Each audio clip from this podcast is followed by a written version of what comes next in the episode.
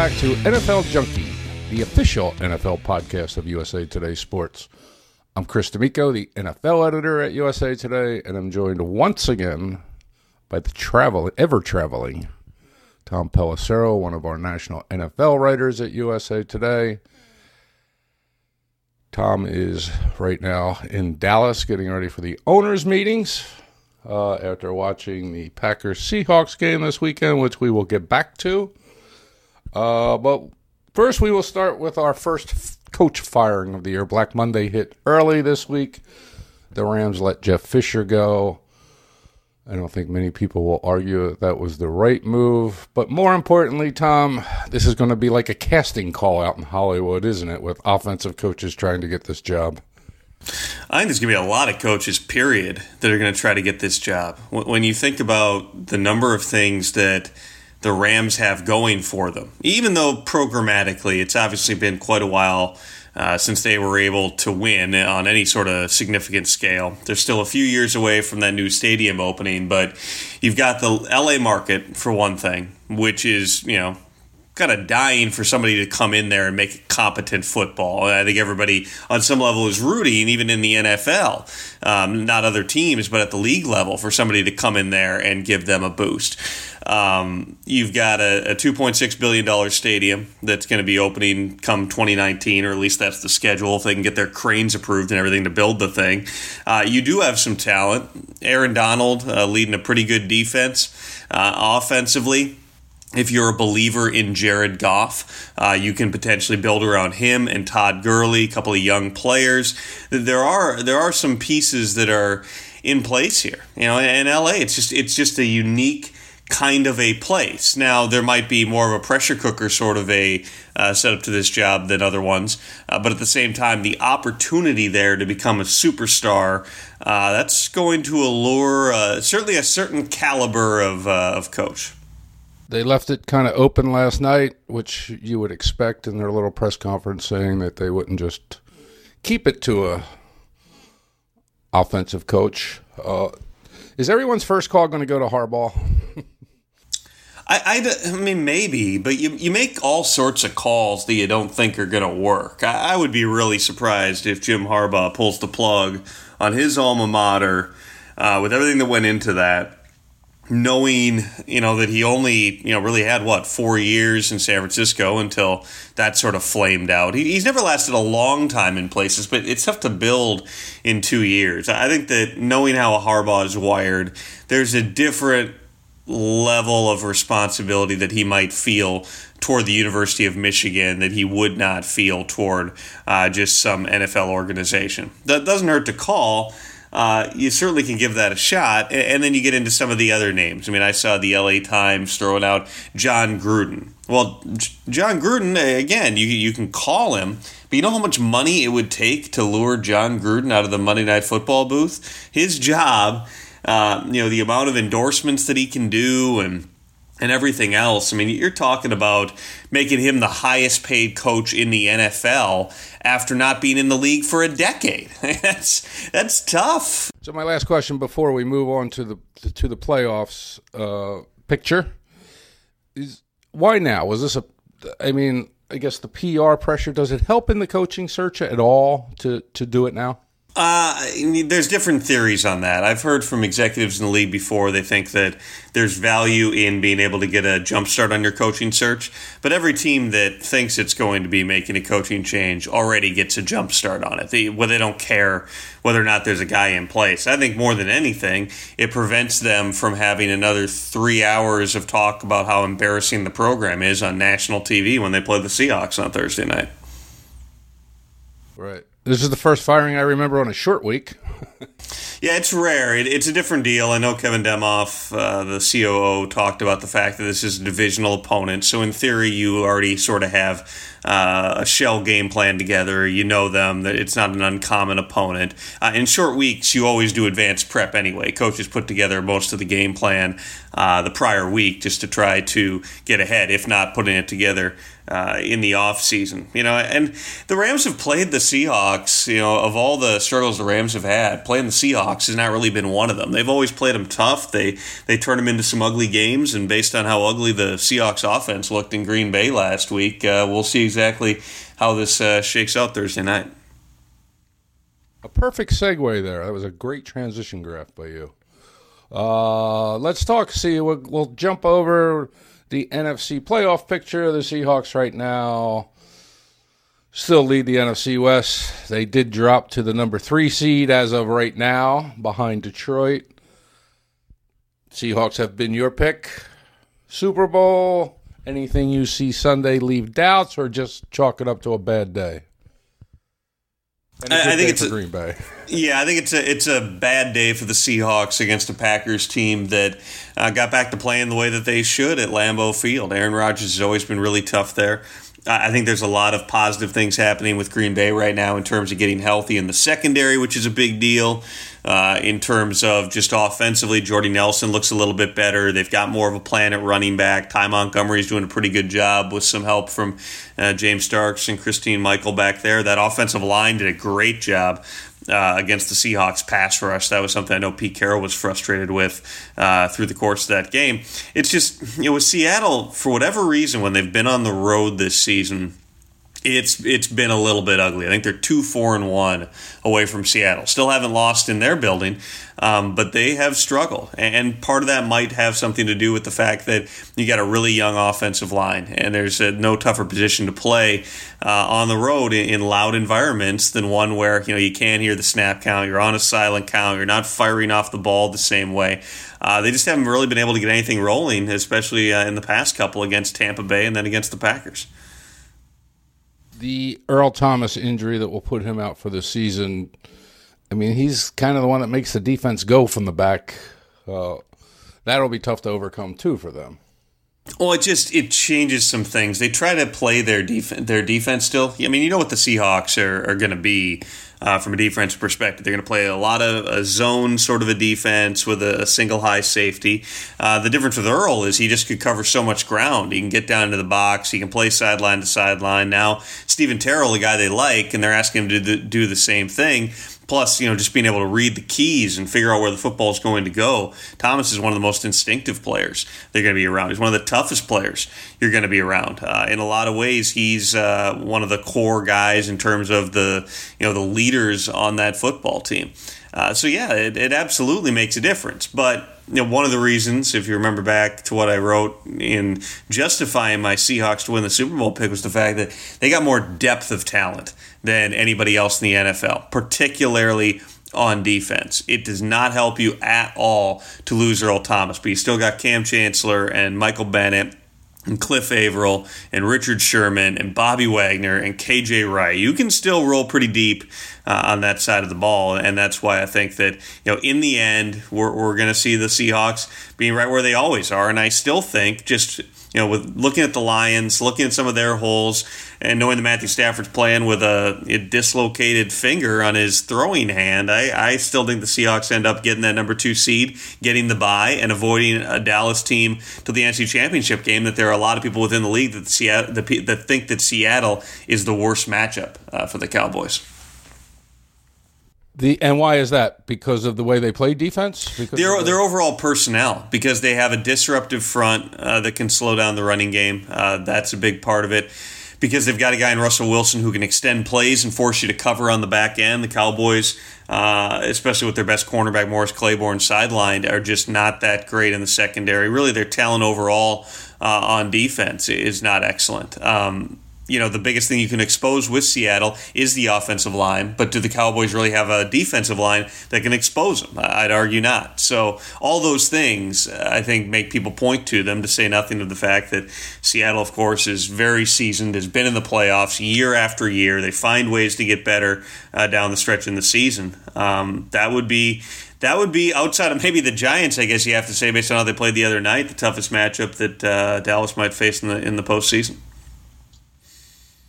Yeah, the Giants defense uh, pretty much shut down the Cowboys on Sunday, as many people have said. But boy, Eli Manning is not having a good season. No, no. it's just it's a little.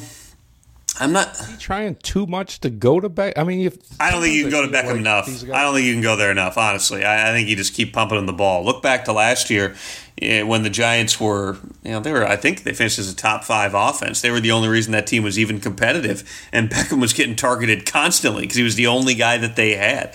I, I think he's your best. Uh, he's obviously your best playmaker.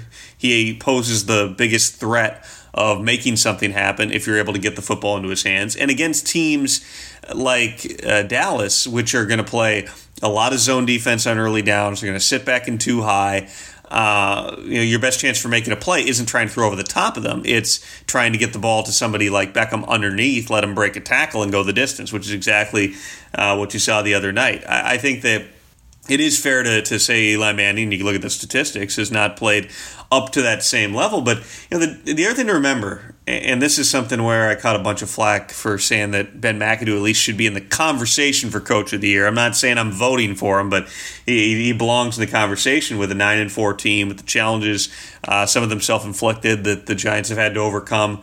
Uh, through the course of the season, everybody wants to say, well, the offense is terrible. The offense is bad. Well, number one, He's not the offensive coordinator anymore. He's the head coach, which means you're running the entire program. I know he's the play caller, uh, but you're trying to figure out how you're going to win football games. And sometimes you look at the matchups and you figure this is going to be a low scoring slugfest. The Giants defense has played very well maybe the Giants are a little bit less aggressive in terms of pushing the ball down the field than they were a year ago because they don't have to be because they actually have a lead and they don't run the football well. Uh, they're a team that's not exactly built to protect a lead, put it that way. When Rashad Jennings is your best back, uh, when you have some struggles up front from guys like Ereck Flowers, um, you know, being able to preserve a three point lead is not exactly easy. So you play to the strengths of your football team, which is keep the, you know, play the field position battle, let the defense go to work, and they've done a hell of a job of that.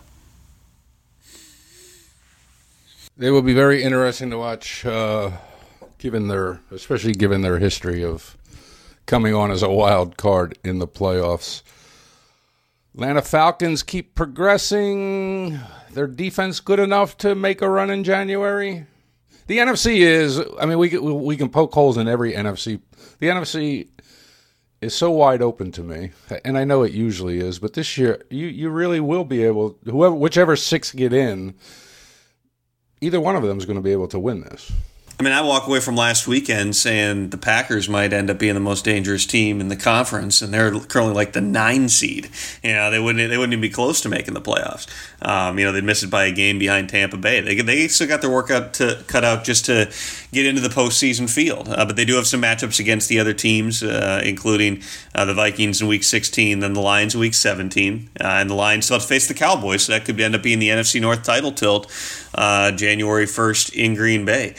Yeah, I mean, I, I absolutely agree. It's wide open. With regard to the Falcons, I, I think that you know, on offense, it, might not matter how, how good their defense is. They have to be good enough. You're, you're right in that. And losing Trufant, that was a blow to them. I know they think Alford has played pretty well. They've got some other young guys who are developing, but make no mistake about it. That's a team that is going to be a lot more dangerous if they get in by winning their division playing you know playing a home game. Uh, they're not going to catch Dallas, obviously, but playing a home game uh, would be beneficial to them you know, on that fast track. They've got so many weapons; they can spread it out, throw it around.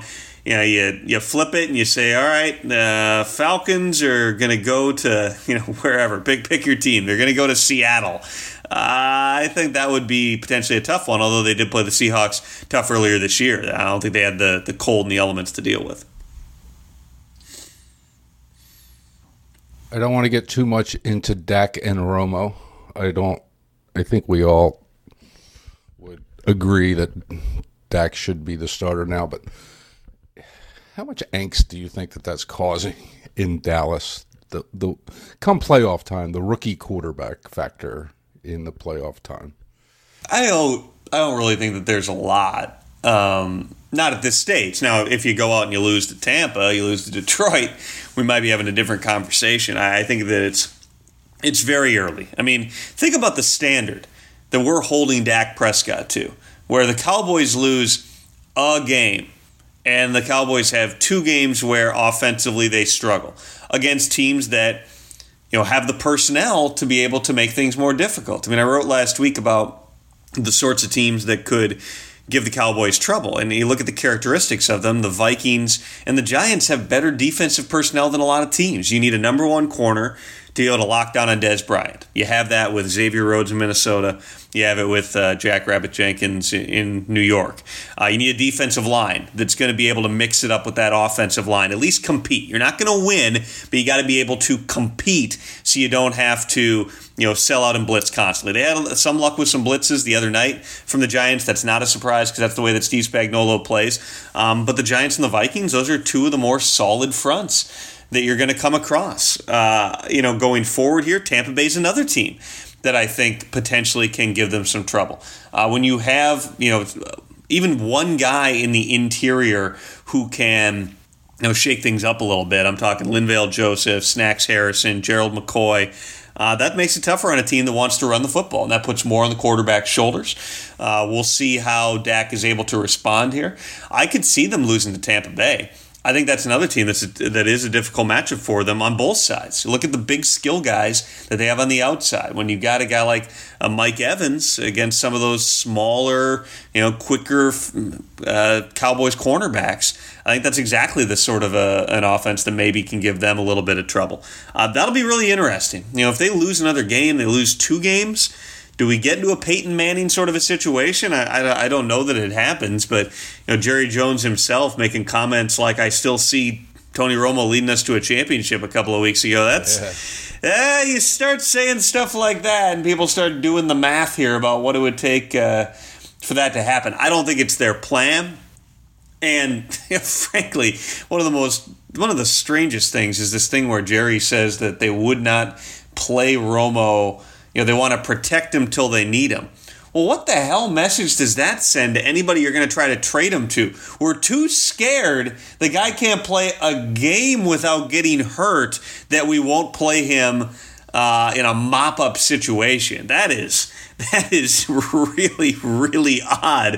I thought if anything, you might go out there and showcase that he can not get himself killed, but now you've already uh, planted the seed in people's minds. This guy's even more fragile than everybody thinks. Uh, that will certainly be an interesting, like you said, if they uh, they play Tampa Bay. Uh, that's been flexed to this Sunday night. Uh, in fact, their next two games are uh, on national TV. They're always on national They're TV. Always, oh, national TV's loving this. They are Cowboys TV.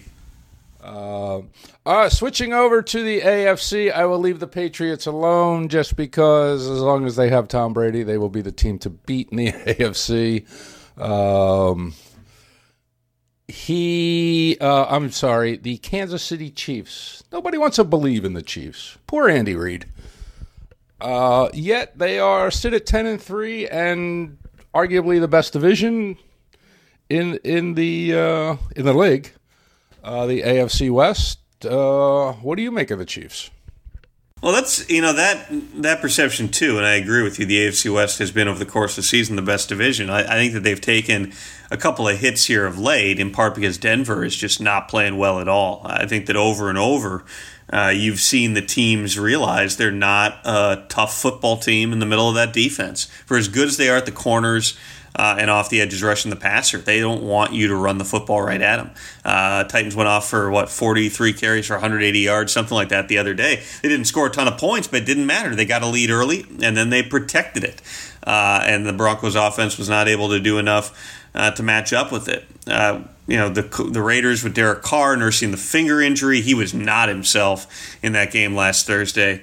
Uh, so that's worth monitoring going forward. And then you have the Chiefs, who you know, we talk about playing team football and complementary football. They are 24th in total yards on offense. They are 27th in total yards allowed on defense. They win the turnover battle week after week after week. Uh, that that's how they have success. But when you don't, you know, have big numbers when you're really, I mean, statistically, and you can go almost across the board, other than forcing turnovers and not turning the football over. There's not a lot of things you look at and say the Chiefs do that really well. They do that better uh, than anybody else in the league. There's there's going to be doubts about them. I think that Andy Reid has done a phenomenal job without Jamaal Charles, without Jeremy Maclin, without Justin Houston for a good chunk of the season, um, being able to find ways that you win games as a team, and that's really what it's been uh, for Andy Reid in his tenure. I, I, don't know if they're the most dangerous team if they've got to go on the road to a place like New England. In fact, I think uh, that's a team that would blow them out because basically Bill Belichick would just say, We're not going to throw at Marcus Peters. Don't care who he's covering. He can cover whoever he wants. We're just going to throw the ball anyplace else and make all those other guys cover. And I think that it'd be a long day uh, for the Chiefs defense. I could be wrong on that. I, I just think that when they play at home, Arrowhead's one of the tougher places to play in the league. If they can get the two seed, get a bye. then you get somebody along the lines of who Houston coming in, or you know whatever whatever it might be. Maybe Pittsburgh. Pittsburgh might be tougher. Um, you know, if you're getting, yeah, it could be the Raiders coming back again. Uh, I think that they'd have the opportunity to win that game in their own building. I mean, Reid has to be another one. We talk about Coach of the Year conversation. I think you've got to put him right in there with everybody else, especially when if if the debate is him versus Jack Del Rio, who a lot of people support for Coach of the Year, Reid swept him. Reid won both games. The Chiefs won both games against the Raiders. The so so so let's set it up. I, I, mean, I do think. I mean, the Chiefs really do have the inside track for that two seed now uh, at ten and three, and with the tiebreakers over the Raiders, with only uh, three games to play, New England probably end up with the top seed. Who the Steelers? If I gave you a choice of sending the Steelers or the Raiders into New England with the best chance to win, you would take Pittsburgh, or would you surprise me? That's a really good question. And because the Raiders have the offensive line that I think would allow them to have a better opportunity to run the football. Uh, the Steelers' offensive line's been solid. They've got the best back going in the NFL right now in Le'Veon Bell. I still think that the Steelers' offense as a whole relies more on being able to spread the ball around, get the ball to Antonio Brown, uh, Ladarius Green when he's going. With the Raiders, I think that they can beat you just by you know physically outmanning you. I think that they might be slightly better built for the elements, but they also play in Oakland. I mean, they're not accustomed to it. Roethlisberger's been in those situations, knows what it's like to play with a, a wet, slick ball and all those things. Carr hasn't had that much exposure to it. Uh, I think in part it depends upon how is Carr's health. I mean, think about the fact that right now you got two people who have come up when people are talking about the MVP race and Carr and Stafford playing with injured fingers on their throwing hands. That's a big deal for a quarterback. You can't overlook it. It's not Brett Favre trying to play through a broken thumb and embarrassing himself years ago to, to keep his streak alive, but that's still not fun. And you saw the impact it had on Carr. I'm really interested to see now exactly how much it impacts things uh, with Stafford because there was a, a, very quick rush to say, well, he'll he'll be able to play through this. You can do it. How effective he's going to be, and even just how that finger responds through the course of the week, remains to be seen. Uh, they got who do they have this week? I mean, I know they finished they finished tough with Dallas. This is Detroit I'm talking about. Sorry. Um, they I know they finish at Dallas and then against Green Bay, right? That that week 17 is Green Bay. The Lions are at the Giants on Sunday. Oh, that's right. That's three really tough games, you know? Exactly. they will be very interesting to watch. Ah, Green Bay's going to rise again. Um, Stafford playing with that finger outside in the cold. There's a, there's a lot to chew on even this week for sure. Tampa, we you, you touched on Tampa a little. They match up well with Dallas. You buy into them at all? I'm having trouble buying into Tampa, even though they've won five in a row. Well, they're playing better. I don't think there's any doubt about that. I think that if I'm taking a team that's dangerous out of that division, it's probably more so Atlanta, even though Atlanta, I would say, is a less balanced team at this point. Now, the Bucs play good football. Take take nothing away from them. I, I think that eh, they do have those the big skill guys outside who create some tough matchups. Doug Martin has they've tried to you know kind of get him integrated more. I think that they've got a little bit more balance on their offense. That young offensive lines come together fairly well. Uh, defensively, you do have Gerald McCoy and some other playmakers. I mean, I think that they're they're a talented team. I, I, I don't look at them as being you know boy you don't want to see them. I mean, if you gave me the option, do you want to play Tampa or Washington or Minnesota or Green Bay in the playoffs? I mean, depending on matchups, again, every every matchup is different. But I, I don't want to see the Packers. I, I, think that they'd be a much tougher out just because they've got the quarterback. I, have been impressed with Jameis Winston. I think that he continues to for a young quarterback. The expectations were so high, having taken him number one and knowing his pedigree and everybody feeling that he was ready to play immediately, he, he was probably put under more scrutiny than a lot of people. Whereas when Marcus Mariota has a bad throwing day like he did the other day in a win for Tennessee, everyone says, well, he's still developing as a passer. With Winston, we just assume he needs to be a great passer, even though he doesn't uh, he doesn't pose the run threat that uh, that Marcus Mariota does. I think that the you know the Bucs are a solid team. Credit to Dirk Koetter and his staff down there. Mike Smith has done an excellent job for that defense, and you might hear his name come up to at least get interviews again this offseason after he I believe he talked to the Giants and the Dolphins last year. Uh, he was in the mix with the with the Giants if uh, if they had not decided to promote Ben and McAdoo. Uh, I think that they've done a they've done a pretty good job, but now you've got to be able to uh, finish things out, and the schedule is not easy for them like it is uh, for anybody else in that field. Right. Switching back to one more quarterback situation before we let you go. The Dolphins, eight and five, a relatively. I mean, they they finished with their three division opponents um, at the Jets, at Buffalo, and then against New England, and which in the game that might not mean anything to New England, but they all mean something to Belichick. Uh, Matt Moore, good backup. we haven't seen him. Matt Moore hasn't played.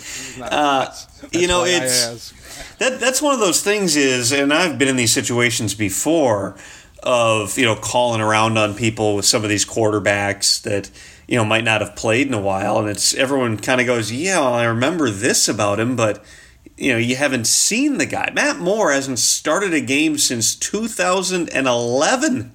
That's a long time in the NFL. He's five years older. He's still only 32 now. I, I thought he was older than that. Um, but you know, really just hasn't been on the field. He played fine. You could win with him back in 2011. Uh, but boy, that's that's the sort of scenario that when people talk about the short-term aspects of backup quarterbacks, when you keep re-signing Matt Moore and he's made some decent money down there, uh, you're thinking we just need him to get us through a game or two. You're not thinking like like most people aren't with backup quarterbacks. This is the guy we want to come in and play an entire season if Tannehill gets hurt in the preseason. The the uh, the Dolphins would have been in the same spot probably as the Vikings had Tannehill been injured when Teddy Bridgewater was injured, which was saying, all right, do we want to sort of punt on this season? Because Matt Moore is not going to be able to play 16 games for us. Uh, if you can go 500 with your backup quarterback, that's pretty good in the NFL. You take that. There are not many Dak Prescotts out there, nor many uh, situations that are set up for success by the backup quarterback as the Dallas Cowboys was. Uh, that's a long answer to a short question. I guess that you know it, it, we just have to see exactly what it looks like. You know what it looks like in the preseason, but different deal actually going out playing 70 snaps for the first time in a, in a really really long time. I think that you know, if Moore is playing at his best, what he can do for you is be smart. You know, 10 years in the league, he's been in different offenses. He knows the scheme inside and out. Just get the ball into your playmaker's hands. Get it to, you know, handing it off to Jay Ajayi and getting the ball to Jarvis Landry and Kenny Stills and let those guys do the do the tough work. And get out of the way. All right. Um, December football, nothing like it. Things are heating up. We uh, the playoff picture changes every week. We thank Tom for stopping in. I believe we have survived some spotty Dallas hotel Wi-Fi. Uh, one quick one before you go: the owners' meetings this week. Not much will be voted on until January, but the stadium situation with San Diego and Oakland will that dominate the conversation this week? Well, there'll be some presentations on that uh, Wednesday. That's the primary day. This is a, this is sort of a short meeting. Uh, it's generally not a huge deal, but obviously, with all the talk about a couple of teams potentially relocating again, uh, that makes this one more significant. The GMs also meet down here, discuss a bunch of different uh, initiatives and ideas. All the committees present. It's it's fairly low key, but of course, when you're in these settings, you have all the owners in one building. Uh, there's there's bound to be some interesting discussions that take place. Always. All right. Thanks for stopping by. Uh, you can follow Tom's coverage at in USA Today, the newspaper, and always at usatoday.com. We thank you for stopping in, and we'll catch you next week.